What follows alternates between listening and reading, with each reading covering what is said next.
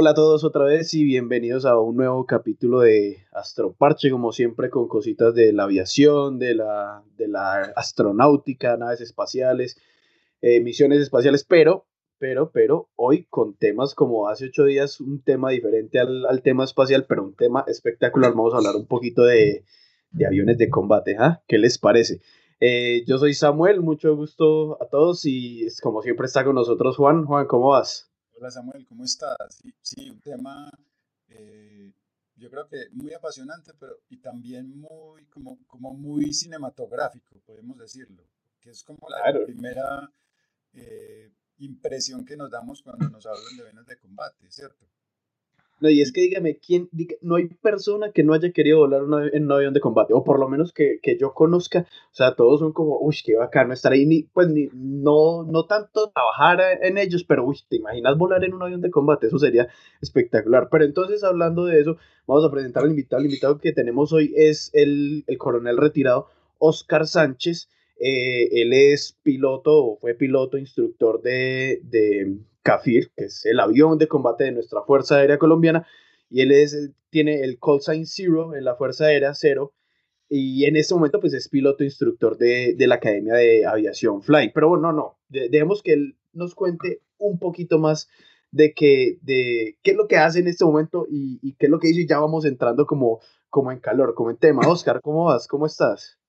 Samuel, buenos días, Juan. Buenos días, buenos días para todos los que están eh, en esta, eh, hoy domingo, escuchando este tema que para los que nos apasiona la aviación, pues lógicamente cualquier tema es, es apasionante.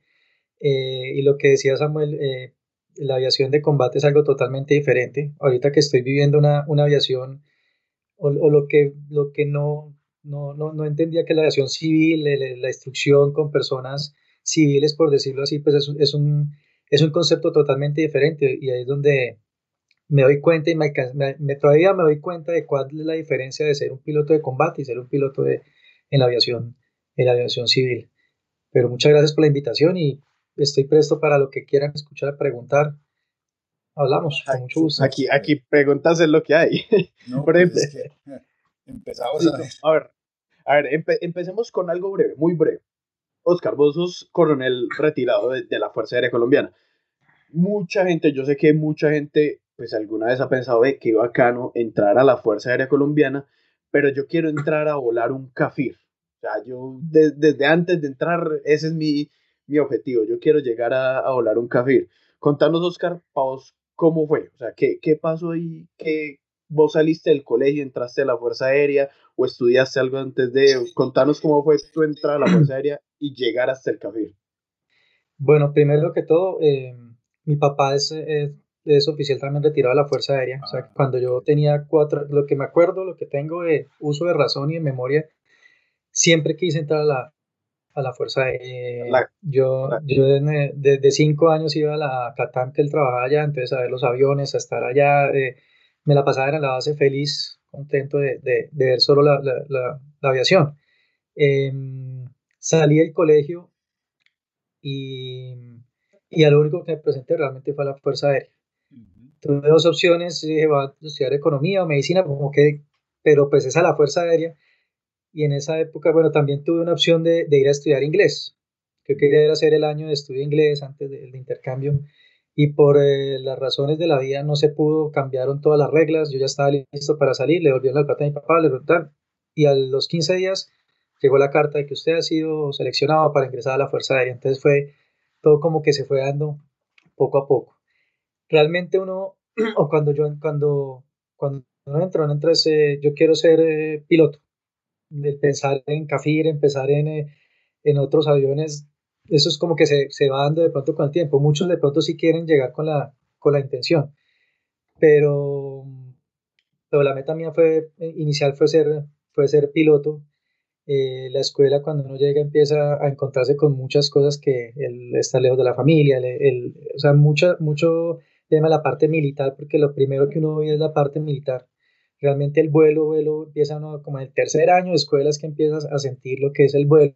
O sea, que ya dos años en militar, estudiando, porque eh, cuando yo entré llevamos, llevan dos años la escuela de, de la parte académica, lo que era la el, eh, eh, carrera universitaria. Yo estudié administración aeronáutica también, entonces por eso fue que se, eh, no era tres años de escuela, sino ya cuatro años, y ya el vuelo no se veía en el segundo, sino hasta el tercer año, porque lo demás era ya era, era academia universitaria.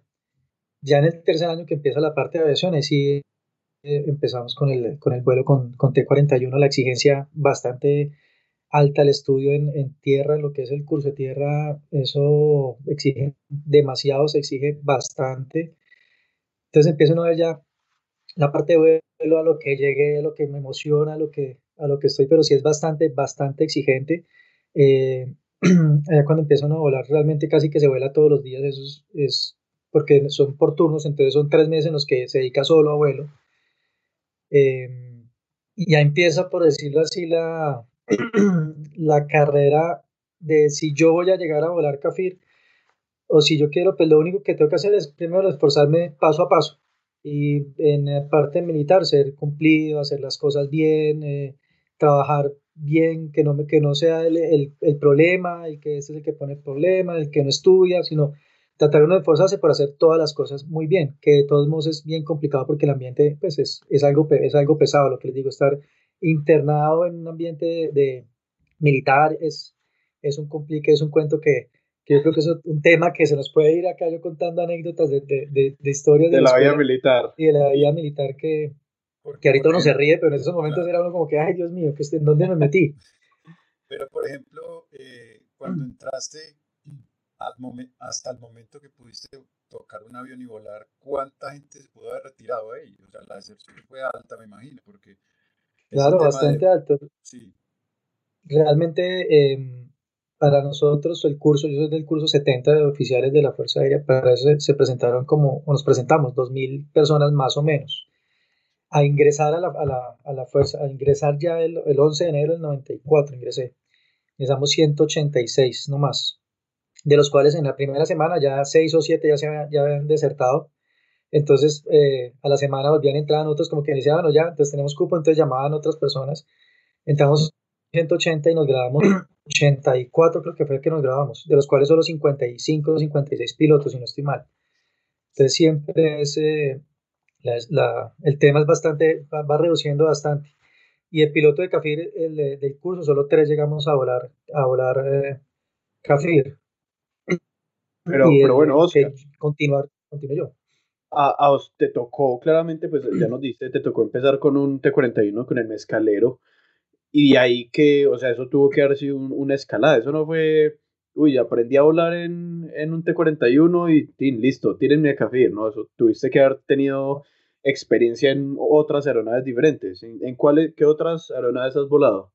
Bueno, del T-41, ahí eh, por, eh, por calificaciones, eh, tanto en vuelo como académicas y militares, de, le dicen a uno, listo, usted está para volar T-37, que es el bimotor, el Cessna bimotor, el Tucano y, eh, y el Mentor. En esa época estaba el Mentor, ahí te estamos, estamos con el T90.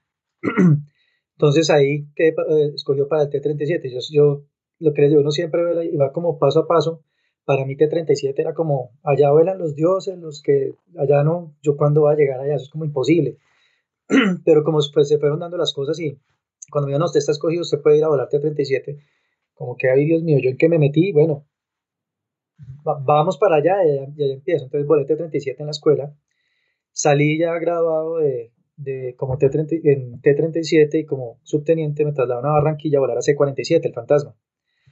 Pues realmente, inicialmente trasladaron como pensando en volar a 37, iban a hacer un experimento, pero cuando llegué a Barranquilla los pilotos ya dijeron, no, ¿cómo así? Usted tiene que pasar es por copiloto y por otros aviones antes de empezar a volar a 37, entonces a C47 es una historia también, hay una anécdota pequeña, cortica, que el comandante de la base me dijo. tranquilo. yo trabajaba con él directamente, él estaba, él, yo era el ayudante, porque él en su época conoció a mi papá, entonces como que una relación entre como que venga, voy a ayudarlo. Eh, me dijo, Oscar, yo lo tengo usted para que vuele bandigante, transporte, chévere, va, hace ahorita. Yo qué pena mí con él, pero si me puede colaborar y me va a ayudar, déjeme volar a C-47 porque pues, yo entré a la Fuerza Aérea porque me gusta el combate, me gusta es pues estar en, en, en, esas situaciones. El transporte para mí yo lo veía como otro tema total, totalmente diferente. Y ahí fue que me bueno, entonces voy a la C-47, empecé con la C-47, duré dos años y me trasladaron de nuevo a volar T-37 ya para volar como instructor. Ahí volé T-37 cuatro años. De, pronto hay una pausita en, en el AC-47 de pronto algo, algo que nos puedas contar de cómo es la operación, un poquito cortico de, de ese avión, porque es que todo el mundo, bueno, los que hemos visto ese avión en, en, ferias, yo por lo menos yo sé, yo soy consciente de que nunca lo he visto volando, pero lo he visto ahí en, en una feria y, y, se ve como bacano, pero uno no sabe cómo, que, cómo es la operación del AC-47, que pues para los que nos escuchan, los que nos ven, es el, el avión fantasma de, de la Fuerza Aérea Colombiana. Sale del, del DC-3, pues es una sí, militar del una, DC-3. Una modificación del DC-3. Exacto, es una, una, actualización que hicieron en, en la Badler en Estados Unidos de, de la, del, del, DC-3, entonces lo que hicieron fue colocarlo turbo, turbo hélice entonces mucha más eh, potencia, más capacidad de carga y los planos fueron reforzados. Eh, eso es, es una aviación, ese, ese avión es eh, hermoso, a mí me gustaba como la forma de lo que es el DC-3, me ha parecido de los aviones más hermosos que hay. bueno, es muy, muy bonito el, el ese, ese, ese, avión, pero, pero volar a C-47 Fantasma y en la época que lo volé, que fue, la, fue en el año 98 al 2000, toda la época, si se acuerdan, era cuando, cuando la guerrilla estaba aquí que hacía todo lo que quisiera en Colombia. Entonces nosotros realmente me la pasaba trasnochando con un Viper, porque en esa época era el Viper. Entonces era disponibilidades de ocho días, ocho días volando, el, avión de tanto que volaba, eh, era mucho mantenimiento también, entonces tocaba estar en mantenimiento. Yo en la base casi no me la pasaba porque era comisiones por todo el país era lo, en esa época la reacción a todas las poblaciones, los ataques de poblaciones, em, lo que fue MeToo, lo que fue la carpa, eh, lo que fue, bueno, bastantes eh, operaciones bien complicadas, vuelos. Hay historias de, vuelos que, que tuve, que era todo el día, salieron a las 5 de la tarde, aterrizaba otra vez 10 y media, 11 de la noche, a las 12 de la noche vuelva y salga, porque no había más aviones, no había nadie más que estuviera apoyando a los soldados, porque esto era apoyar directamente la tropa, directamente la policía en las poblaciones, era como que llegaba el fantasma, era el que les daba el impulso para poder sostener toda la, toda la, la defensa de la, de, de, la población que era en esa época era bien, bien, bien complicado, era casi que todos los días había alguna, alguna toma guerrillera, algún retén, ahí eh, es, es, una aviación bien, bien, bien eh, digamos que estresante por todo lo que es el, el, que no descansa y que sigue y sigue y sigue, pero, pero lo que se apoyaba y lo que se hacía pues era una labor muy bonita. Y, y, y, la, y en cuanto a guerra, a los que nos gusta pues como la aviación y pensar como en la Segunda Guerra, pues ustedes ah, es como en estando en una época moderna, de volver como la Segunda Guerra y entonces uno en cabina sentir atrás las ametralladoras y el avión vibrando. Era un cuento totalmente, totalmente diferente, correcto. Y, y ya que, bueno, en el avión ¿Cuántas personas operan el, el, el avión fantasma? El AC-47 piloto y hay unos operarios en la parte de atrás. Correcto, están los de los, los armeros, está el navegante, va con navegante, que es el operador de equipos especiales, que es el que opera el FLIR, las cámaras. Eh, en esa época volamos era con 3 M3, 3 ametralladoras, ahora ya vuelan es con solo una, con, que es la, la GAU.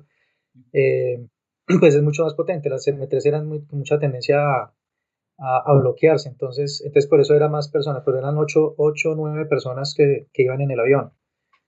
Y, y, por ejemplo, bueno, vos volaste la C-47 y ahí en ese momento ya había como alguna tendencia a irte al CAFIR o, era todavía como oportunidades que se te iban dando a medida que ibas avanzando? Pues lo que le digo, uno no, no piensa, yo CAFIR también lo veía así como el T-37, lo veía por allá demasiado lejos. la idea normal es que uno llega, vuela sale de, de, la escuela, depende de lo que le diga calificaciones, eso lo van poniendo, ah, bueno, usted va a volar eh, eh, copiloto de fantasma, copiloto en Catam, entonces lo van direccionando. Eh, después lo llevan ya a volar OT-37 o Tucano, en esa época era el OB-10, ¿sí? Y ya después es el A-37. Entonces, normalmente los pilotos de Café salen de, de OB-10, de A-37, y yo soy también otro sub generis porque salí de T-37 directo a volar CAFIR, no, no pasé por, no pasé por el A37 como piloto.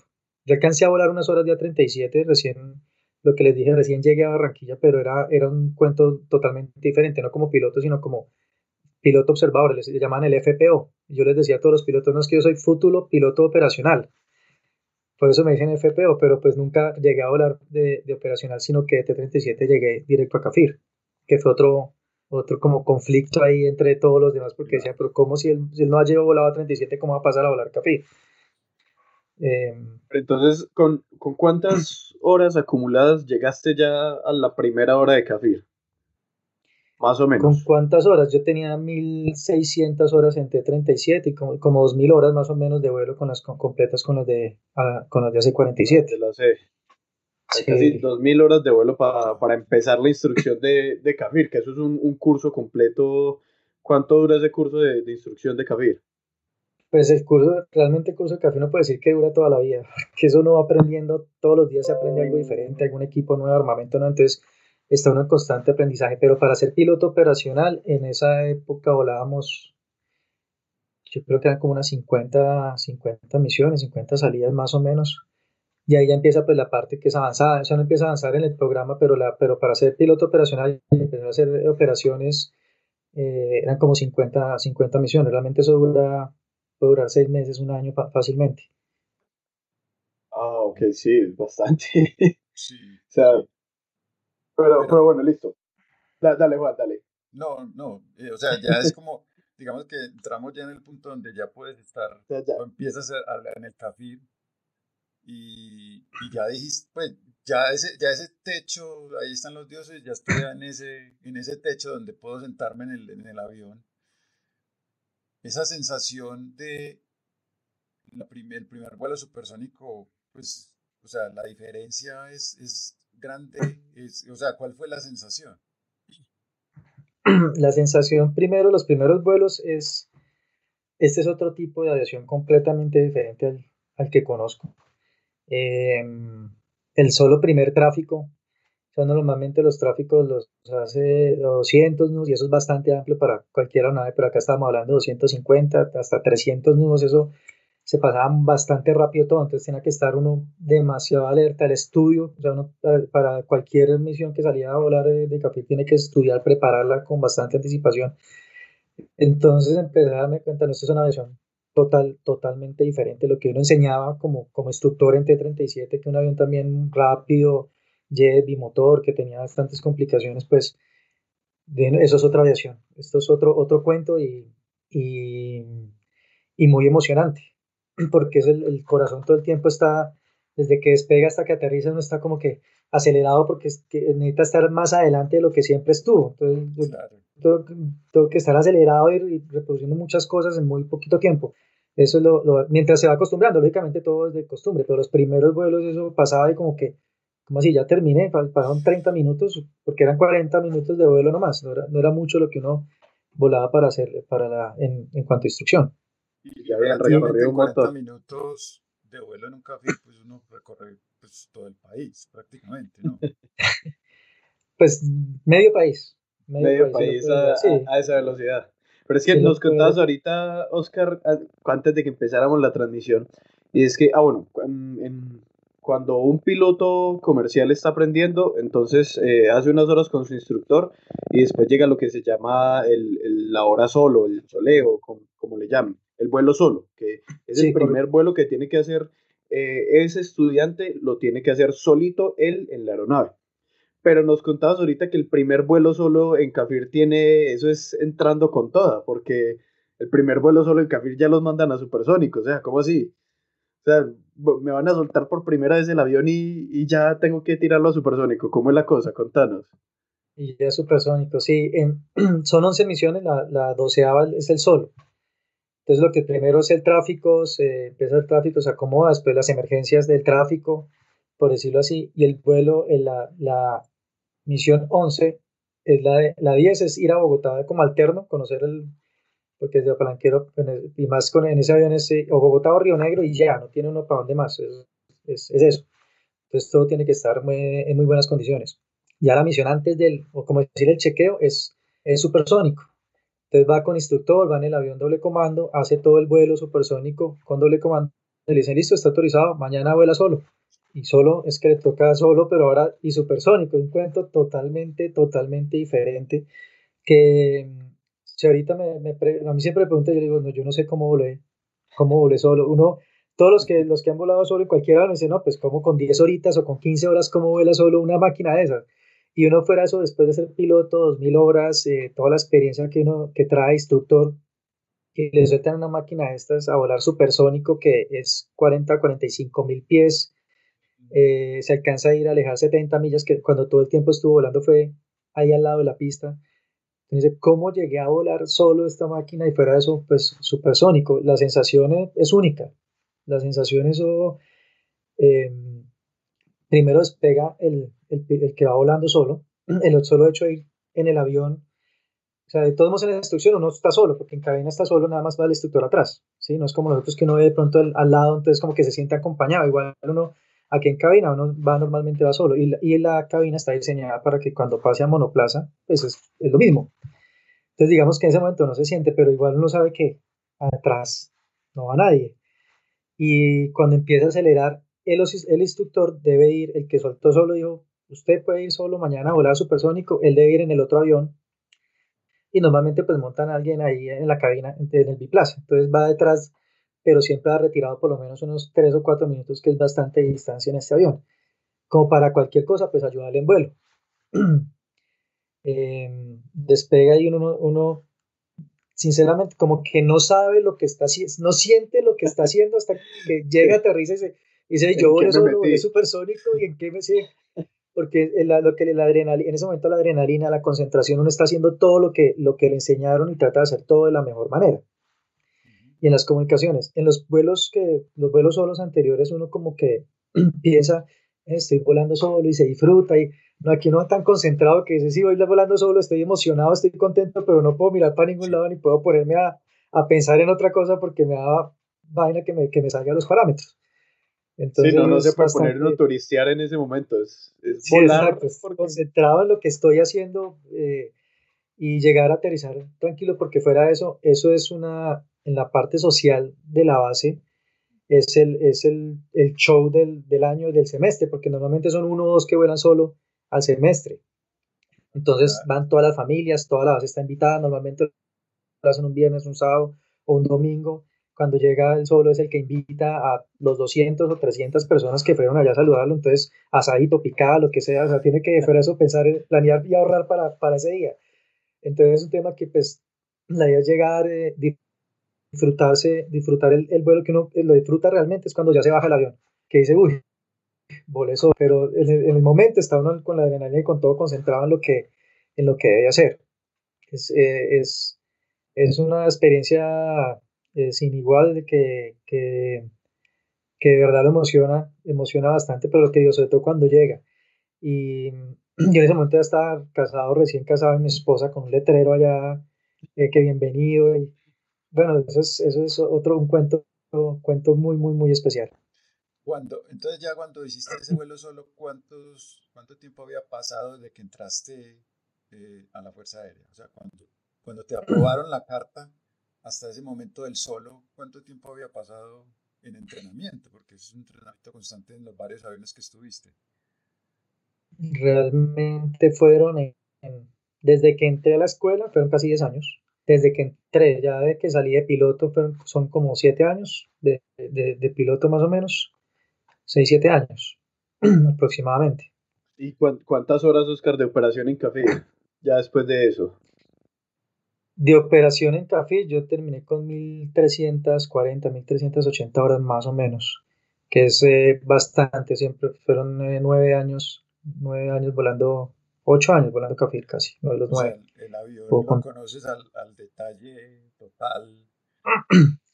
claro, llegué a conocer en todos sus momentos, o sea, despegue, vuelo subsónico, supersónico, aterrizaje, repostaje, misiones, en fin, todo. Sí, lo que uno va avanzando bastante, uno va avanzando bastante en el curso y yo fui instructor de vuelo como a los dos años o tres de haber llegado a Cafir, no fue, no fue mucho lo que demoré en ser instructor, entonces duré mucho tiempo también dentro del, del, equipo volando como instructor. Y, y se vivió una época muy interesante que fue cuando los modernizaron. Cuando llegó la modernización de los CAFIR, entonces lo que hicimos fue modernizar todo el programa también. El programa, lo que les decía a ustedes, dura casi que toda la vida es más. Hay pilotos de, de CAFIR de, vieja data que cuando terminaron de volar CAFIR todavía no han terminado todo el programa. El programa de aire, aire, aire, tierra, todo el programa eh, completo avanzado, por decirlo así. Entonces nosotros lo que hicimos fue acelerar mucho eso con, eh, con eh, instructores que nos, que nos ayudaron de otros países y, y podemos decir que conocimos y aprendimos muchísimo, aprendimos bastante. ¿Verdad, Oscar? Hablarnos un poquito de, de, ese tema del, del, avión, porque pues el, el, avión es un avión como el de los 70, si mal no estoy. Y este, eh, e, esta compra, pues lo mismo, este no, no, eran aviones nuevos, si mal no estoy, sino que pues ya, ya venían de, de una operación previa, pero aquí lo que se hizo en la Fuerza Aérea fue, los fue, se fueron modernizando y modernizando como aviónica, sistemas de... Contanos qué, qué cositas nuevas tiene tiene, pues le fueron poniendo el café, lo fueron engallando. Inicialmente se compró el Cafir el C2, se dice el Cafir C2, después pasaron a la versión C7. Normalmente todo lo que se actualiza es, eso, es aviónica, es la parte de armamento. Y el C7 pasó a lo que es el C10 y el C12, que es lo que tenemos actualmente. Perdón. Sí, es que con, tanta conversación. no, se va, sí, sí, sí. Se va, se con este río tan sabroso aquí. Ah. Entonces eh, fue hace 10 12 que fue la última, la última modernización. Em, realmente todo eso lo que, lo que mejora es la parte de, aviónica, de electrónica, todo lo que tiene que ver con armamento. Entonces se va modernizando el armamento. El avión, el coco como tal es, es el mismo, el motor es el mismo. Eh, Ahorita todavía hay una evolución que pues, no alcancé a volarlo, pero ya los pilotos que están ahorita alcanzaron a volarlo en, cuanto a, lo que es el, eh, el uso del, casco inteligente, por así decirlo. Entonces, todo ese proceso de modernización ha sido eso, lo que es la parte aviónica, ser más preciso, ser más certero. Eh, ya en el C10, lo que es el C12 son, es porque tiene radar de adquisición, o sea, podemos ver otras aeronaves, lo que al principio no tenían los, los C7 ni los, ni los C2. Entonces, ese es el proceso del, del, avión como tal, como máquina, como fue modernizándose. Claro. Y eh, digamos que el, el, avión fue adquirido ahí, desde Israel, con un tercero que intermedió en esa parte. ¿Cómo, cómo perdón, Juan? Se, fue como la... Eh, la pregunta es, eh, fue, fue comprado de Israel. Pues Ah, sí, correcto, sí. Sí, eso es una, el, el Cafir es una, es una, una mejora de lo que fue el, el, el eh, Mirage francés. Claro. Eso es israelita, entonces se, se, le compró fue a los, a los israelitas. Ok. Pero, pero entonces, eh, digamos que una vez que se ha modernizado el avión, esa, esa modernización fue solamente hecha por Colombia o hay como esos terceros también intermediando para, para hacerlo? No, realmente la modernización inició en, Israel, en la misma fábrica, en la IAI. Em, también se, adquirieron aviones nuevos. En esa época teníamos como 10 aviones nomás realmente en Colombia. Se, se 11 aviones, se adquirieron 13 que tenían allá en Israel de los que, de los que eh, volaba la Fuerza Aérea Israelita. Aviones que estaban en conservación. Entonces, todo ese proceso de modernización de esos aviones se hizo en Israel y ya el resto se hizo por intermedio de la IA y lo hicieron ahí en Colombia en, en, la misma base de Palanquero. Ahí mismo se, hicieron se hizo la modernización. Excelente. Por aquí Samuel pues estuvo, está teniendo un inconveniente, pero ya se va a conectar nuevamente. Bueno, entonces, una vez que ya estás en vuelo, ya te dan la oportunidad de volar solo. El, el es un avión multipropósito, es decir, sirve como defensa aérea, sirve como ataque terrestre, en fin, tiene muchos roles. ¿Cómo, ¿Cómo es el proceso de especialización en ese tipo de misiones? Porque son situaciones distintas que el piloto debe enfrentar dependiendo de la misión que, que se le asigne. ¿Cómo, se entrenan o cómo, cómo es el, el, el entrenamiento en ese caso? Primero te mandan a, hacerlo de interceptación de aviones o ataque a tierra? ¿Cómo, cómo, va, cómo es ese proceso? Eh, lo, lo, que les decía que dura entre seis meses y un año depende de, pues, de muchas variables. es el curso inicial para uno ser piloto operacional, o sea, ya puedo empezar a cumplir misiones operacionales, que son aire-tierra, aire-aire, eh, de ir a interceptar de pronto una, una, una aeronave, eso lo hacen en la, en la parte inicial. Eh, o sea, los primeros cuando uno vuela solo, todo es en doble comando. O sea, uno va con instructor siempre. Después de que vuela solo, hace unas misiones ya de instrumentos, otras, que son doble comando, y después empieza a, a decir, bueno, ahora vamos a hacer aire-tierra. Entonces hace dos o tres misiones de, de doble comando aire-tierra y ya después empieza a volar solo.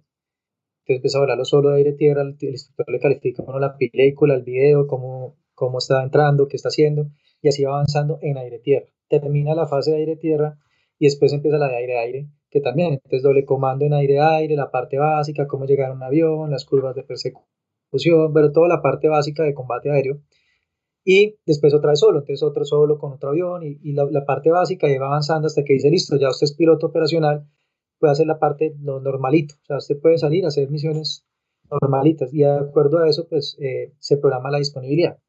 Y ahí empieza el programa de, de, avance, entonces dice, bueno, tengo que avanzar ahora en aire-tierra, entonces tales equipos de aire-tierra, ahora tales tipos de entrada, em, en aire-aire, entonces ya a decir, bueno, uno versus uno, pero, pero con un tipo de maniobras, después dos aviones versus un avión, después un avión versus, y, así, y empieza a avanzar todo eso, que es lo que le decía que eh, antes eran 200 algo de misiones que pues, podía pasar todavía y, y hay pilotos que no la, no la tenían. Nosotros cuando se redujo y se hizo otro tipo de entrenamiento decíamos, no, nada más son 20 en este tipo y 20 en este otro, donde ya todos los pilotos a los 4 o 5 años de estar en CAFIR ya pudieran tener todo el entrenamiento. Entonces, eso es lo que, lo que es uno avanzando. Y si compran equipos nuevos, por ejemplo, compraban el TGP, entonces ahora estudiamos el TGP, que el misil tal, entonces maniobras con tal misil. Eso es lo que, lo que uno va eh, avanzando en los cursos. Y, y no sé si pues, lo, que, lo que comentábamos, lo del, del red flag, que fue una, otro ejercicio, ah, entonces ya no era 2 versus 1, sino 2 versus 2, ahora 4 versus 4, que fue lo, como ya es como, lo, lo, como el top de, de entrenamiento de lo que uno puede llegar a tener entonces digamos que eso lo, lo hace ir evolucionando, evolucionando, evolucionando. Siempre hay algo que, algo que aprender y que, que, que estudiar. Bueno, yo voy a hacer un saludito aquí porque en redes nos están escribiendo. Por aquí Andrés Galvis te manda a decir, qué buenas historias, un gran piloto seleccionado para que las narre, gran instructor y ser humano. Eh, ¿Compañero o estudiante? Andrés Galvis, ¿será que Oscar es estudiante? Debe, ser, debe ser un estudiante copiándole ahí, gran instructor al, al profe, claro. Es Andrés Galvis, que es voló, si no estoy mal, es, el, es piloto de CAFIR, debe, debe ser el, o ya, ya dejó de volar CAFIR, también entonces fui alumno mío en, el, en, en CAFIR, si no estoy mal. Y bueno, sí, es Andrés. Sí, no, excelente, muchas gracias Andrés por el saludo. Eh, bueno, estabas hablando de Red Flag, yo quisiera vamos a tocar el tema de Red Flag y también de pronto que, más adelante hablamos de, la modernización de la Fuerza Aérea. De, pronto antes, Juan, del, del, Red Flag yo tengo dos duditas. Bueno, una, que, que, creo que es un ejercicio del Red Flag también que hicieron, pero como en dos operaciones que, que, me parecen como interesantes. Por ejemplo, en el tema de, de interdicción, o sea, cuando, cuando quieren ir a alcanzar otra aeronave y están en un CAVIR, ¿cómo ¿Cómo se hace? Porque, por ejemplo, qué sé yo, la interdicción de, de un, un, Cessna que va volando muy despacio y lo tienen que identificar y ustedes van en unas máquinas que vuelan a, a 350 nudos, 400 nudos, qué sé yo. ¿Cómo, cómo es eso? ¿Cómo es ese tema de, de alcanzar una aeronave así de ese estilo en, en ese tipo de operación? Eh, bueno, pues este tema, digamos que no lo va a tocar muy puntual porque de pronto hay cosas que todavía se deben manejar en, en, un, en un, sentido, pero eh, digamos que, nosotros, eh, como piloto de, de, de, café o como cualquier piloto que va ese, ese, tipo, lo primero que hacen es una, una especie de aviso. Normalmente hay aeronaves que, que, hacen la primera fase o las radares los detectan, entonces ya sabe que en tal momento pueden, pueden sacarlo. Todavía no le dicen para qué es. Lo que dicen es eh, eh salga, para dónde, hacia tal lado, no le dicen ni siquiera, inicialmente no le dicen para dónde. Y cuando va en vuelo lo van guiando, el mismo radar o las otras aeronaves lo, lo, van, lo van guiando. Lo de llegar a aeronaves de tan bajo performance, como el Cessna, como esos entrenamientos de los que les, les comentaba, a medida que el, que, pues el conflicto, que empezaba a ver el narcotráfico, que empezaban a darse cuenta de que también se podían usar y que llegara a lo que es una, un, una eso se llama... Eh, combate variable, podemos decirlo así, en performance, uno de mucho más, más grande capacidad y el otro tan, tan lento como un Cessna, es bien, bien complicado. Pues son maniobras que uno que practica, donde lógicamente es eh, eh, cómo poder llegar a derribar un avión de estos, ¿cierto? Pero siempre eh, cuando uno sale estas misiones que son de, de lo primero, el concepto que uno hace es primero tiene que interceptarlo, tiene que hacer unas maniobras que están en, en, el, en mismo manual de, en el, en el, em, en manual colombiano, en, en, en el RAC colombiano, ahí dice cómo son las reglas, qué es lo que hace, pues uno como piloto de combate también debe hacer esas, esos procedimientos. Entonces son pasos a pasos hasta que ya definitivamente el avión no quiso aterrizar, no se quiso ir para donde tiene que ir, tiene que esperar a que le den la autorización, listo, autorizado para, para derribarlo, autorizado para hacer el uso de armas. Entonces eh, es un proceso bastante, bastante amplio que como piloto de combate, así como piloto civil también lo debe tener bien claro. Porque el día que usted esté perdido como piloto civil y llega un avión de combate al lado, usted sepa, usted sepa qué es lo que le está queriendo decir. Porque si se asusta y empieza a irse para otros lados, lo más probable es que de pronto eh, hagan algo en, en, contra de su, de su, de su bienestar, ¿sí o no? Entonces, eh, es bien complicado. Lo que era la, la, el, el, variable de que, de que uno de bajo performance con, con, uno de alto performance es bastante complicado.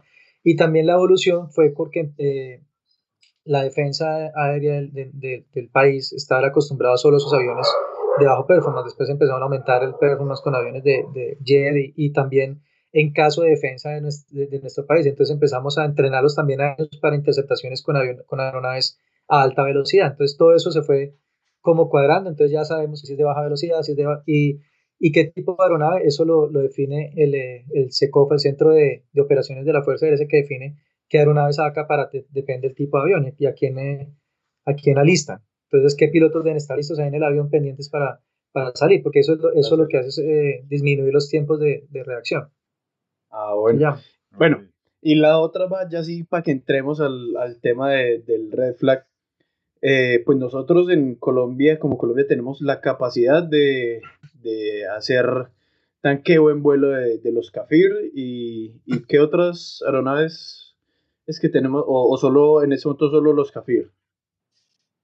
Y los A37. Y los A37. capacidad también. Exacto. Sí. Ustedes para, bueno, para ir al Red Flag, pues es volar desde Colombia hasta Nevada. ¿Cómo es volar un, un CAFIR desde Colombia hasta Nevada? ¿Hacen re, retanqueo en vuelo como lo hacen los americanos para venir acá o hacen paradas? ¿Cómo, cómo fue llegar hasta allá? ¿Cómo es llegar hasta allá? Ah, bueno, Samuel, una cosita es, antes de Oscar, es que, que él mismo nos explique qué es el para, para, Bueno, sí, sí, de acuerdo. Los que nos están viendo y escuchando. Para, para ambientarse, sí. Bueno, el eh, Fly es un, es un ejercicio que, que, que, se hace en, pues, en los Estados Unidos eh, saben que los americanos después de la Segunda Guerra se dieron cuenta que el entrenamiento es, es lo primordial para poder eh, aumentar las probabilidades de supervivencia de sus, de sus tripulaciones y también para mejorar la, la efectividad en las misiones. Entonces, eh, cuando llegó el Vietnam, bueno, contó un poquito historia, cuando fue la parte de Vietnam se dieron cuenta que los derribos y todo eso eh, se estaban dando casi que, al, que, a la misma par. Uno, o sea, derribaron un avión enemigo contra uno, un, un amigo. Entonces, digo, no, entonces tenemos que empezar a, a practicar esas técnicas y, y, hemos, eh, y se dieron cuenta que un piloto para estar entrenado, para poder ir a combate, a guerra, eh, de, estas, de estos tipos de, de, guerra tenía que tener por lo menos 10 misiones. Entonces ahí fue donde crearon y dijeron, no, tenemos que hacer algo donde podamos recrear eh, un tipo de, de, de, guerra, depende de la situación que esté en ese momento. Entonces en esa época lo que les digo era el Vietnam, de, ya después entonces que eh, lo que fue la guerra del, Golfo, la guerra, entonces cómo son los aliados, entonces lo que hacen es recrear una coalición donde se reúnen todos los, los, eh, amigos, por decirlo así, en contra de un, de un team enemigo. Pues lógicamente eh, los enemigos siempre van a ser pues el tipo de, de eh, lo que es Occidente contra lo que es Rusia, o de pronto si, si, se podría pensar ahorita, no estoy diciendo, pero puede, puede decir, puede China, ah, los árabes, ¿sí me entiende? Entonces miran qué tipo de armamento tienen ellos, qué tipo, y ellos son los enemigos de la coalición. Entonces lo que, lo que esos, esos ejercicios se hacen uno o dos veces al año y lo que hacen ellos es para poder entrenar a sus pilotos. Porque una cosa es entrenarse en el equipo como los que yo le conté, la entrada aire-tierra, eh, lo que es el aire-aire, entre, entre el mismo equipo. y otra cosa ya es combinarlo con otros tipos diferentes de aeronave y simular un, un escenario de guerra como real, como si fuera la guerra del Golfo, imagínense la del 90 o lo que fue el, el, el 2003, eh, imagínense este mismo escenario, pero en, una, en un área restringida en Estados Unidos, todos los aviones reunidos y americanos. Entonces crean, crean un, un, un team que es el team enemigo y ellos se entrenan en las tácticas normales de lo que tiene la aviación eh, rusa o la aviación de, los, de los, los, los, árabes, que pues, casi toda la aviación es muy, ese tipo de aviación es muy parecida, también como las defensas antiaéreas. Entonces, generan eso como que eh, estudian bien qué, cuáles son sus tácticas, sus métodos, y eso pues lo usan en contra de la coalición, que para que los, los pilotos que estén en la coalición pues se entrenen y entonces cuando, cuando lleguen a una situación real, pues es algo más conocido, tanto el planeamiento como la, como la, la, la evolución del, del combate. Listo, entonces eh, es un ejercicio que, que, se hace para poder entrenar a, a, pilotos, principalmente pues a los americanos, pero pues a ustedes también les ayuda, a los países aliados les ayuda. Y además, Exacto, todo, todo, lo que son países aliados. Son, son demostraciones de, de capacidades, que es como lo, lo principal que, que, se hace también. A ver, que no, nosotros no estamos, estamos muy bien. Pero bueno. O sea, es como eh, la, la, la, la, similitud es como un mundial de fútbol, no es para ir a ganar, ¿cierto? No es el hecho de ir a ganar, sino, sino el hecho de, de que si usted va en semifinales y está en, en, las finales es porque está compitiendo con los mejores, ¿cierto? Usted a competir con los mejores, pues va a aprender muchísimo más. La experiencia que tienen los jugadores que fueron a un mundial, a los que viven aquí en Colombia ¿no? y solo están en el torneo local, pues mucho mayor y mucho, tienen mucha más experiencia que, que, que los que van a ese mundial. Entonces, como ir a un mundialito de, de de combate, ¿cierto? Para aprender de los demás y para, para aprender, eso, eso es eso, básicamente. Claro. Pero entonces, listo, ustedes tienen que llevar una logística completa, tienen que llevar aeronaves de apoyo, tienen que llevar los cafirs, tienen que llevar personal. ¿Cómo es llevar todo ese paquete, todo ese paquetico hasta allá, hasta la base de, de Nevada, donde se hace el ejercicio? Bueno, eso la parte logística, digamos que eso es un orgullo como, como colombiano, debemos sentirnos orgullosos de eso, porque normalmente los países que han invitado, ellos contratan la logística con los mismos americanos. O le dicen, hagan esto, necesitamos este, como son de pronto van con F-16 o van con F-15, pero como este era un equipo diferente a los americanos, periódicamente la logística tenía que ser propia. Eh, los aviones que van, por ejemplo, de, de, Arabia, Saudita, de Arabia Saudita o van de, de Emiratos que son aliados, hasta Estados Unidos los hacen con, con tanqueros, pero los tanqueros americanos. En cambio, acá nosotros lo que hicimos fue usar todo colombiano, o sea, todo lo que hicimos fue trasladar desde Colombia hasta, hasta Estados Unidos. Entonces fueron primero dos años de entrenamiento eh, para, que nos, para poder ir, para que nos dijeran, listo, autorizados, ustedes pueden ir, eh, conocen todas las reglas. Segundo, eh, la parte logística, la preparación y el apoyo de lo que fue la, la parte del país y lo que fue la parte pues, de Fuerza Aérea, el planeamiento de todo lo que se hizo, porque es, era llevar los dos tanqueros, en esa época teníamos el 707 también, el, el Zeus, eh, llevamos ocho aeronaves, eso fue en el 2012. Eh, llevamos dos, ocho aeronaves CAFIR, el otro era el 717 que acabamos de hacer. Entonces, primero hicimos una práctica aquí en Colombia, saliendo desde Cali, recorrimos casi que toda toda Colombia las, mismas aeronaves para probar qué necesitábamos, la parte fisiológica, o sea, lo, médico, cómo es la preparación de un piloto, porque el cafiro usted estar encerrado en una cabina por cuatro o cinco horas, pues es bastante, bastante complicado. Entonces, toda esa preparación eh, también física de qué es lo que uno debe comer, cómo debe comer, qué debe hacer, qué pasa si le da tal cosa en vuelo, entonces cómo reaccionar. Y el, el traslado eh, pues lógicamente por ser aviación de combate no nos dejaban ir pasar por Panamá, Nicaragua, sino que nos tocaba ir todo por el mar. Entonces, al, al irnos todo por el mar, nos los alternos nos den ruta, nos quedaban un poco lejos. Entonces, tocaba estar haciendo refueling casi cada media hora. Era, era de aquí a. Inicialmente fuimos de Barranquilla hasta San Antonio, Texas, para, para como llegar ahí en San Antonio, era como lo más cercano. Después de San Antonio, sí fuimos a Tucson en Arizona y de Tucson a, a Nevada. En Tucson estuvimos como 15 días, pero eh, eso es que en ese, ese vuelo que fue como de cuatro horas al, larguitas, porque nos tocaba ir a la misma velocidad de los aviones tanqueros, al mismo nivel, porque ellos tenían que estar eh, sacando mangueras, volviendo a meter, sacando, entonces para no estar acelerando, desacelerando, pues era más fácil irnos con ellos.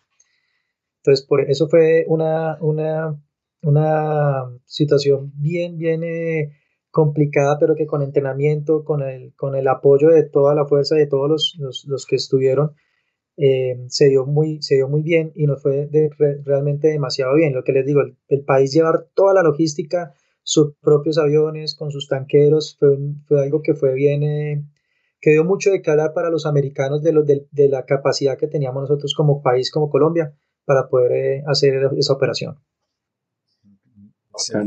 Muy bacano. Y, bueno, entonces, ¿cómo, cómo se define del, del, invitado, o sea, del país invitado, del aliado, una vez en Red Flag? Es, son misiones conjuntas de, por ejemplo, Estados Unidos con el aliado versus un escuadrón o escuadrones simulando el, el rival, porque en ningún momento, por ejemplo, Colombia sería el agresor. Pues así no, así no funciona. ¿O cómo, cómo se definen esos, esos roles? No, se define es que eh, eh, nosotros llegamos a ser parte de una coalición, de la coalición de los aliados.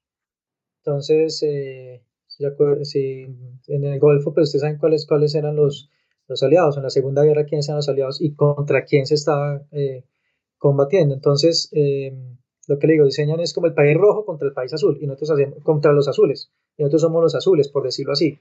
Y los rojos, pues son los, son los, son los malos. Nosotros lo que hacemos es reunirnos y volar con los americanos, con los Emiratos, con los eh, británicos, con eh, holandeses, con los países que han sido invitados a, esa, a ese entrenamiento, a ese ejercicio. Y ya las misiones, pues eso sí cambian y varían día a día. Eso aumentando poco a poco a medida que va pasando el tiempo, pues cada vez, la, eh, digamos que las capacidades de los rojos, por decirlo así, al principio empiezan en 50% o en 30% y van aumentando a medida que van pasando los días, se van con 50 y 100 hasta que ya llegan y pues vamos a combatir contra todas las capacidades de armamento, la capacidad de los aviones, esos aviones no, no se mueren, por decirlo así, en, en un juego de, de, video, ¿cierto? Que usted va subiendo el nivel, entonces así van subiendo. Entonces, eh, lo primero es que hay que atacar un eh, blanco estratégico, el segundo es que hay que rescatar un, piloto que fue derribado, entonces nosotros vamos a protegerlo. son cosas y misiones totalmente diferentes, son día a día. Y la primera semana eh, un equipo vuela de día y el otro y de noche y al la segunda semana cambia, son dos semanas donde se hacen los, los ejercicios, uno vuela de día y vuela de noche también. y enfrentando todo tipo de, de, retos, o sea, no solamente... De amenazas, sí, exacto. todo tipo de amenazas. Tierra, pregunta, aire, de todo. Pregunta Oscar Pablo Pulido que, que cómo nos fue. ¿Cómo nos fue en esos ejercicios? Bueno, pues realmente el, el, primer ejercicio, lo que, esperaban, lo, que esperábamos nosotros y lo que esperaban los americanos es que nosotros fuéramos, cumpliéramos con todo, eh, lanzáramos el armamento donde tenía que ser y nos regresáramos. Que lógicamente íbamos a tener bastantes derribos, es lo que, lo que se esperaba. Eh, no me acuerdo ahorita, pero eh, exactamente cuánto fue, pero realmente lo que, lo que se sintió y lo que quedó en el ambiente es que eh, dimos mucho más, hicimos mucho más de lo que, de lo que esperaba. Los derribos no fueron tantos como, como, como pensaron que, que iban a ser, y nosotros alcanzamos a derribar ocho aeronaves eh, enemigas que tampoco lo, lo, contemplaron. Tanto así que en el, la última salida, eh, nosotros siempre íbamos como los defendidos, o sea, a, nosotros nos defienden, nosotros vamos en el tren a que nos defiendan, y ya en la última dieron la posibilidad de que nosotros defendiéramos a otros, como quien dice, oye, oye estos no son tan no son lo que pensábamos, entonces pongámoslos, pongámoslos a, trabajar un poquito más. Y, y, tanto así que pues ya entonces las invitaciones han sido más, más seguidas y, y sino que pues lógicamente eso es, eso es mucho costo eh, en cuanto a, en cuanto económico.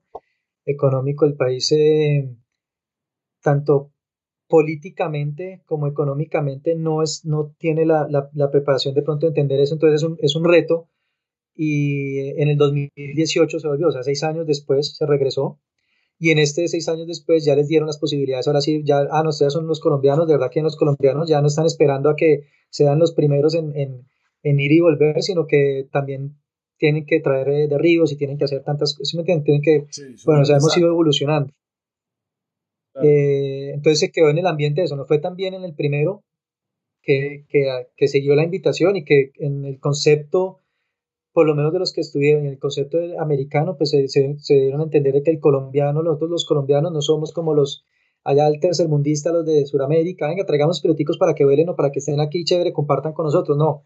sino que son aliados y que tienen las capacidades, pueden tener las capacidades para trabajar con nosotros y para, para, para producir cosas buenas con nosotros. Yo, por ejemplo, tengo una pregunta sobre ese tema de enfrentar a los otros aviones. Eh, esos derribos, ¿qué tipo de aviones fueron? Fueron, fueron 7 F-16 y un F-15. Un F-15. En esa época. O sea, ese, ese es el mito de la aviación militar de que es invencible prácticamente. Sí, claro, pues lógicamente pues es entrenamiento, hay muchas cosas que, pero sí, sí, por eso les digo, es algo que es, sí, depende de las cosas, pero digamos que es algo que en esa época, o, y todavía lo que usted dice, uy, ¿cómo así? Arribaban 8 F16, F15, la comparación entre Cafir y F15, cuando, cuando hablan de comparación y dicen, no, pero es que el F15 está aquí, el Cafir está acá. Eh, digamos que eso, usted puede tener el avión con mayor capacidad, que la, mejor, la mejor aviación del mundo, pero, pero si usted su entrenamiento, si usted su, su, equipo lo conoce como debe conocerlo y lo aplica de la manera que lo, puede que lo aplicamos, por ejemplo, en esa época nosotros, pues se pueden obtener esos resultados, de llegar a, a, a derribar aviones que usted cree, o a derribar o, o, ganarle a otros que usted cree que no va a ganar, como el hecho de, como David y Goliat, con una piedrita, ¿cierto? Pero el hecho es de saber cómo lo, cómo lo utiliza, cómo se, cómo se usa. Entonces eso fue lo que nosotros demostramos y, es, y se ha demostrado aquí, aquí como la aviación colombiana. Oscar, bueno, ya, ya con ese tema y como para ir cerrando, que ya nos vamos acercando al, al final de este capítulo, mm, lo decías ahí, o sea, que se tiene la imagen de que el F-15 o el F-16 está aquí arriba y el Cafir está aquí abajo, pues hay, hay aeronaves que, que, en capacidades están muy por encima de, del Cafir. ¿Cómo ves de pronto el, el tema de, de, actualización de, de flota pa, para Colombia? O sea, ¿qué, qué, querrías vos? eso cuesta plata y tiempo y toda la cosa, pero, pero ¿qué querrías vos de pronto en, temas de actualización para Colombia en cuanto a nuestra flota de combate? Claro. Eh, lo que nosotros tenemos que entender como, como personas, como país, ¿cierto? Como lo que tenemos que entender es que eh, uno no adquiere esos tipos de aeronaves o no adquiere esas capacidades para entrar en guerra con nosotros, ¿cierto? sino que uno debe estar preparado en cualquier momento para el caso de que, de que alguien nos ataque, pues estar preparado para poder defendernos, ¿cierto? Y hay una cosa que se llama la capacidad de disuasión, ¿cierto? Eh, digamos, estamos hablando de dos personas normalitas, ¿cierto? Eh, y, usted, y usted ve que es el, el, que tiene los tatuajes y el que tiene eh, la forma, entonces va, va, al gimnasio, ¿cierto? Y usted puede ser la persona normal, debe ser hasta la misma altura, ¿cierto? pero usted es una persona así que le hace así como que le, le muestra los dientes y como que yo, me, yo le hago pasito, yo no me meto con él, no lo molesto, ¿cierto? Eso es la capacidad de disuasión. Entonces lo que nosotros tenemos que hacer es fortalecernos eh, muscularmente, eh, los, músculos, ¿cierto? Tener los músculos bien, bien adaptados y poder mostrar los dientes para que los demás nos vean como que yo como con, ellos no me meto, ¿cierto? Entonces, cuando usted ve las capacidades que tiene, pues dice, los capiles estamos haciendo, eh, pudimos hacer esta, estos, estos derribos, pero pues es una aviación que ya está pasando a otro nivel. Los, el, el, Mirage cuando, cuando se compró inicialmente en Colombia era el top de los tops de los aviones en ese momento. Era un avión eh, de velocidad de, de, de 2 Mach, muy, con muy buenas capacidades. El Cafir era la mejora del Mirage, pero en ese momento no había salido el F-16, todavía estaba apenas, estaba como iniciando entonces, digamos que era la de la mejor aviación en esa época, pero eso fue ya hace 30 años, ¿cierto?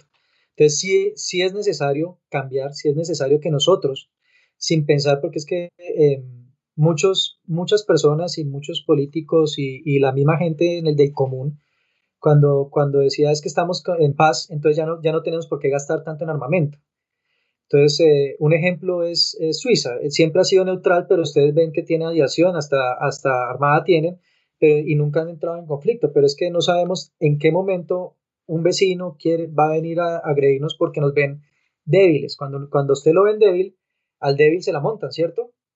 Al que ven que no hace nada y al que se queda callado, pues se la montan. Entonces es bueno tener esas capacidades y siempre como país para poder defendernos. Y no en cualquier momento otra persona puede decir, ah, no, hagamos la Colombia que eso no tiene defensa, no tiene nada y no vamos aunque políticamente diga, no, políticamente podemos salvar, a la hora de la verdad lo que es la ONU, la, eh, todas esas, eh, eh, la OEA, hablan y hablan y hablan, pero el, pero el hecho a que, a que pronto nos defiendan otros países o nos ayuden, es complicado, es complicado y no, sabe, no sabemos cuándo un, un Hitler va a volver a nacer y va a, volver a hacer cosas que inimaginables para el, para el común, para el diario común. Entonces, por eso sí es bueno, claro que sí, modernizar. Ahora tener aviones, una, una, aviación, una defensa aérea bien, bien eh, robusta, una aviación eh, de combate bien robusta que le podamos mostrar a los demás, no para, no para amenazarlos, sino para decirles con nosotros no se metan, no nos molesten, déjenos tranquilos, que nosotros aquí estamos tranquilos y no nos vamos a molestar nunca. Colombia no, es no esté, nunca ha sido agresivo, pero pues en la defensa es donde tenemos que, que ver la diferencia. Ahorita lo que les digo, los pilotos, la gente, la experiencia que hemos tenido operacional, pues nos muestra como que tenemos un plus ante los demás. Y el hecho de haber ido a estos ejercicios, pues lógicamente tenemos un plus. Pero pues también hay que pensar en, en, eh, en equipamiento, en poder modernizar. Bueno, bueno Oscar, a, vos, personalmente, eso, eso iba a preguntar yo. A, vos personalmente, por gusto, de, de, los últimos, de los que han sonado en los últimos años. Gripen, Eurofighter, F-16, ¿cuál te gustaría vos de pronto acá? Por gusto del Eurofighter, el, tifón. por gusto, por capacidades, por, eh, por, la operación aquí en Colombia, que recuerde que es de alta montaña, eh, es, la, la, la, geografía colombiana es bastante difícil, entonces el Eurofighter es una muy buena aeronave, aparte que es el, está diseñado para combatir lo último de la otra región. Entonces es, es, una muy, muy buena, muy buena, muy buena nave. Hablando de las capacidades y lo que es el país, lógicamente un F-35, un F-22 pues haría, marcaría mucho más diferencia, pero estamos hablando de que sea algo a, a, a nivel, a nivel eh, también económico y que podamos eh, sostenerlo y manejarlo. Algo medianamente realista. Bueno, yo creo que ya vamos eh, cerrando. Ah, bueno, pero hay una cosa que se nos iba olvidando y es el tema de la aviación privada de Oscar. Ya esa transición ahí a a ser instructor de, de, aviación privada y, que nos hable un poquitico de eso.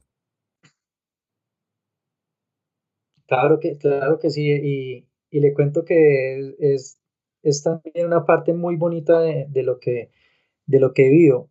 Antes de eso, les voy a contar una, un minutito, un segundito. Antes de, de, yo retirarme de la Fuerza Aérea, volé, volé el Fokker 28 que es el, avión que, que, fue presidencial, pero entonces hacíamos parte de todo lo que es el VIP. Entonces fue un cambio de volar aviación de combate, ahora la aviación VIP. Ah, ya no estresarme por, por armamento ni nada de eso, sino el, estrés era meterme en una nube para que, que, no se, que no se fuera a saltar el, el café y no se fueran a ensuciar los pasajeros. Em, y ahí aprendí que pues, la aviación no es solo la aviación de combate, sino que la aviación es, es, es otro tipo de aviación y es muy bonito y, y aprendí mucho en, en, ese avión.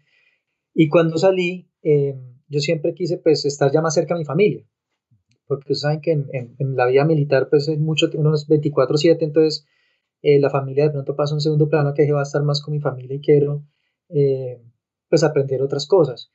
Y la escuela de aviación Flying eh, me, me, dio la, la, posibilidad y la oportunidad, que es una escuela que está creciendo y está nueva y está empezando. Y a mí me, me, me, gusta mucho esto de poder transmitir toda esta experiencia, todo esto que les he contado pues a, a, los, a los alumnos nuevos y sobre todo lo que aprende uno en la Fuerza Aérea, en la aviación de combate, es el amor por lo que uno hace, el amor por ese combate, el amor por ese avión, si es el CAFIR, es el CAFIR, si es el T-37, lo que uno está volando, el amor por, por, por eso y el amor por la, y la pasión por la aviación. Entonces, poderles transmitir todo esto en, eh, en la escuela y, y ver cómo ahora yo ya cumplí mi sueño, yo les decía a ellos en unas conferencias que les di, yo ya cumplí mi sueño, yo ya volé lo que nunca creí que llegué a volar, que era CAFIR, estar en un ejercicio como estos de reflejo, era un mundial y estar en la final, o sea, eso es un sueño para, para, para cualquiera. Y ahora llegar y, y, y, ahora poderlos ayudar a que ustedes cumplan los suyos, a que cumplan su meta, a que cumplan su sueño, a que puedan llegar a volar el, el avión que ustedes quieren volar. Pues eso para mí es un orgullo y, y que siempre, pues eh, lógicamente con el apoyo de, de, de mi familia, de, María Teresa, mi esposa, de Ana Sofía, que es mi hija, eh, que ellas que siempre han estado ahí eh, conmigo, pues es es el, orgullo de poder estar con ellas con, y ahora dedicarles el tiempo y dedicarles tiempo a otras personas para que ellos puedan cumplir su sueño, pues algo bien bonito.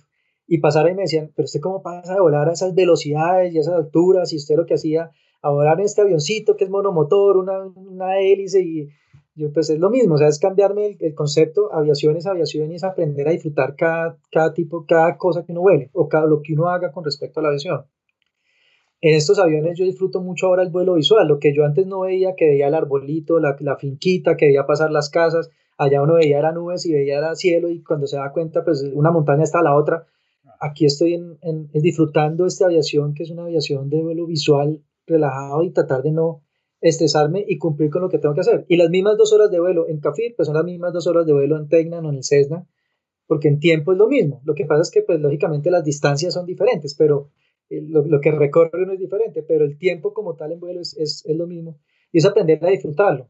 Y al final, pues, al fin de cuentas, pues el Cafir es, es monomotor y el, el Tecna y el Cessna pues son, son, monomotores también. Entonces, también tienen que ser confiables y uno también tiene que estar atento.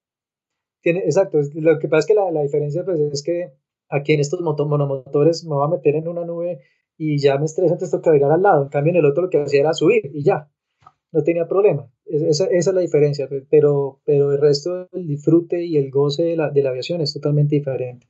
Y ver lo que es ahora compartir con lo que es eh, los ultralivianos. Eh, cuando yo estaba, un cuento que hago es cuando estaba en Fokker, ya estaba pendiente por salir y por retirarme. Y entonces yo pensaba pues en otro tipo de aviación. Pues no, no, no, lo que les digo, uno no sabe, yo quiero ir a volar eh, y quiero ir a volar Cessna en la escuela de aviación fly. No, uno no piensa en eso. Lo que pensaba era, yo decía era, uy, como si yo me estreso cuando estoy aquí a 32 mil pies y veo una nube, yo, ¿cómo serán esos allá abajo? Porque uno siempre pasa de los que están a 19 mil a 20 mil pies, hablando de los ATR, que es lo que más vuela ahora nacional, ¿cierto? Hablando de ATR, pues se la pasan metidos en 19 mil, 20 mil pies siempre entre nubes. Y, me, y llegué y terminé volando en uno que estoy a 10 mil pies, o sea, afuera eso estoy por debajo de los de 19 mil, ni siquiera estoy por encima de 10 mil pies. Entonces ya no es viendo las nubes, sino la montaña al lado y uno viendo a ver como por dónde es que paso. Es un vuelo totalmente diferente y es aprender a disfrutar eh, cada cosa. La experiencia, lo, lo que me han dado ahora la, la, aviación de la aviación civil, la aviación de escuela, es eso, aprender a amar cada, cada punto de la aviación, cada, cada situación diferente, si, si usted está hablando, si va a hablar de eh, aviación regular o si va a hablar de aviación eh, comercial o si es aviación privada, pues es disfrutar lo que está haciendo y disfrutarlo porque es la pasión, ¿no? La pasión del vuelo, que es algo que, que, que es muy, muy emocionante. Juan, que tenemos que hacer un astroparche en específico con, porque ya, ya van dos personas, una estudiante eh, que ya próximamente piloto privado y pues un instructor de, de, aviación que con miles de horas de vuelo va a haber que hacer uno solo para el tema de, de ser piloto, de, ser piloto comercial, ser piloto privado. Va, va, a haber que hacer en, ese en específico. Pero bueno, yo creo que por hoy eh, terminamos este capítulo, Oscar. Muchas gracias. Uf, muy bacano escuchar todas esas como, como anécdotas y cómo es llegar a, a volar pues ese, ese avión que, que, lo vemos aquí. Que en cualquier ciudad que estemos, si escuchamos un estruendo fuerte en el cielo, a la fija eso es un cafir pasando. Entonces, Oscar, muchas gracias por estar con nosotros. Eh, Juan, gracias por estar aquí. y no sé si quieran decir algo más. Yo, yo te remato y, y, Oscar tiene la última palabra. Yo lo único que digo es que es muy bacano pues, escuchar estas historias porque eh, nos hemos dado cuenta que es un tema de, de, pasión, que es un tema de lucha, que es un tema de adversidades va, va a pasar, pero que al final lo que escuchamos es es una persona que está muy apasionada en lo que hace y que encontró su, su espacio eh, a medida que fue desarrollando su carrera y todavía queda mucho más. Entonces es, es algo de admirar. Eh, por acá siempre, si haya, si querés hablar y algo, está el espacio abierto nuevamente, organizamos algo, lo de la vida privada ya nosotros nos está dando vueltas, pero como un fantasma. Y muchas gracias, Oscar, de verdad, por haber aceptado la invitación y haber dedicado este ratico para de, todos estos temas.